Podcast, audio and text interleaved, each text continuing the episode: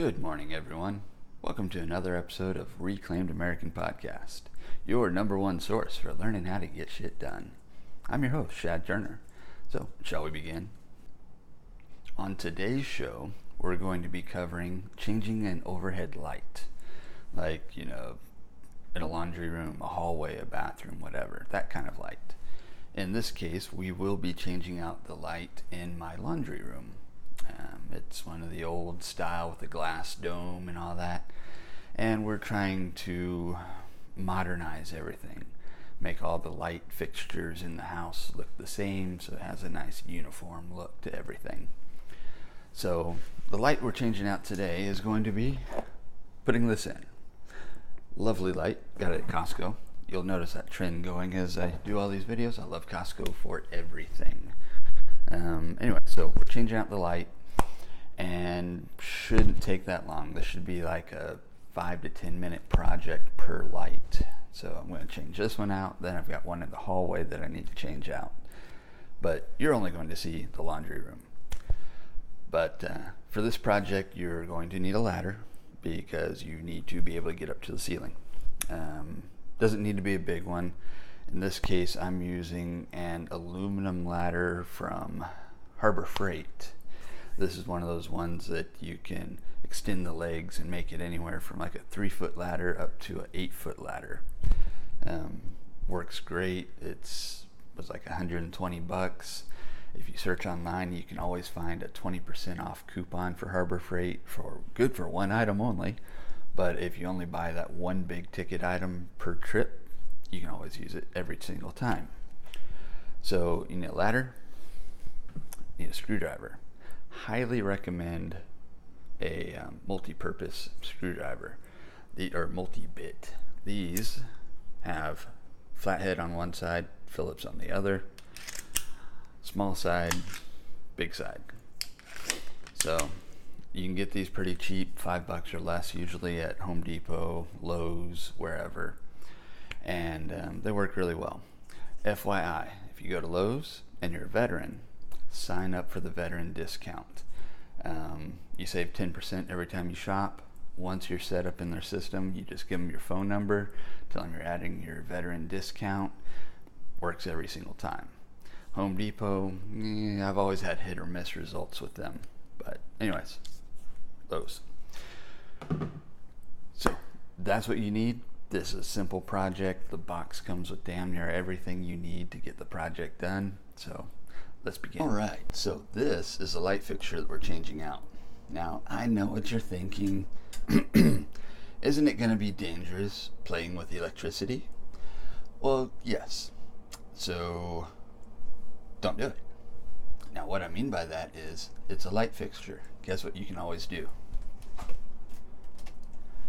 You can turn off the light. Awesome concept, right? So anyways, so you turn off the light, let the dome cool down a little bit if it's hot. Fortunately, I didn't have it on very long, so we're good to go.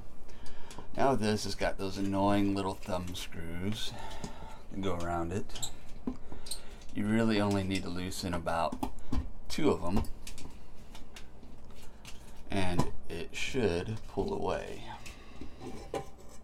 like so. Then you unscrew whatever light bulb you've got in here. I've been using L E D lights for quite some time. I like anything in the three thousand range or less.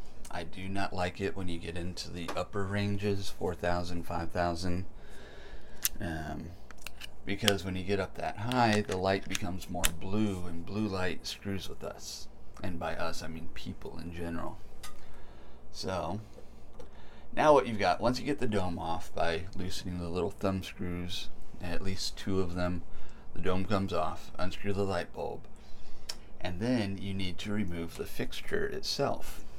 Typically, these are held in place by a couple of screws. In this case, I'm seeing one screw actually holding it in place. So typically, these are going to be flathead screws, because people don't like Phillips. I don't know. Drives me nuts. I hate flathead screws.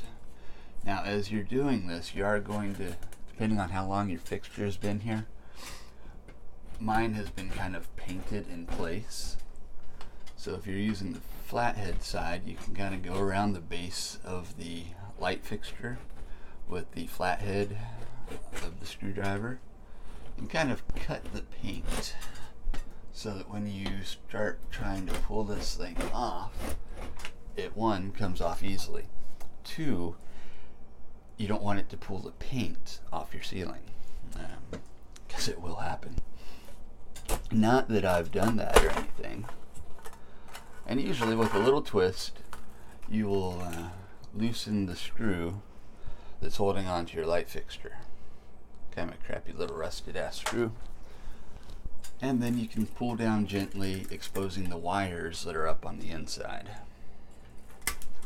Now once you get to this point, it's pretty simple. You have two wires, a white and a black. All you need to do, loosen the wire nuts that are on here. Now again, this will be without any power on it because you turned the light switch off. However, if you worry about it and you're scared that you still could get electrocuted, always wear gloves. Or if you're really uncomfortable, just pay someone to do it. So once this is off, you'll want to inspect your wires.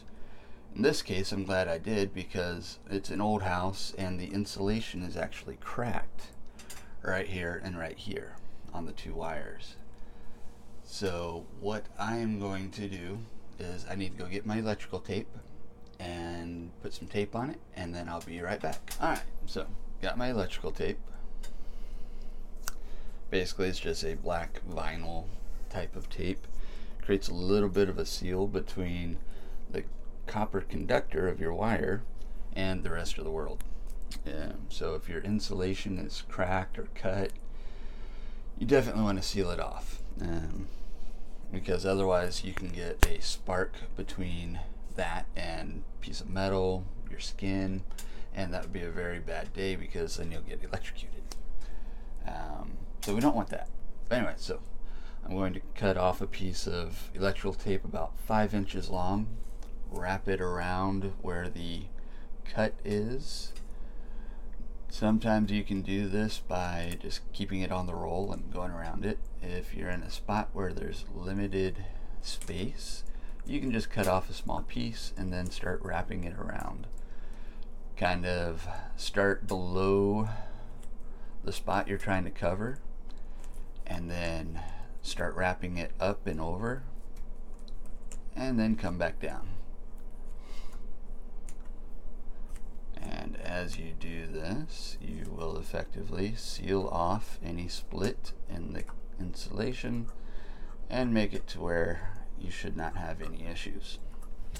Alright, so that one's done. Now I see why I only had one screw holding the light fixture in. It's because the screws are rusted as hell and the box that's in here holding the wires is old and brittle. And it literally has busted off one screw.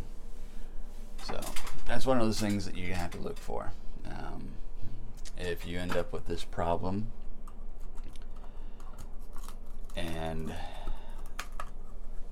you feel you need to replace the box, go to the store, buy a new box, call an electrician, um, whatever you need to do to get it fixed up right. For the moment, since I need a light in here, I'm going to go ahead and just use the one screw that's there and uh, see how it holds up. Might even be able to get another screw to thread in where it broke, and there might still be enough space up above the brake for it to hold on tight. Yesterday did not go according to plan. Originally that was supposed to have been a quick ten minute thing to change out a light fixture, and instead um, now I'm going on to day two of this project. Turns out that after I paused the last segment, after I wrapped up the wires, I tried to remove the screw from the box.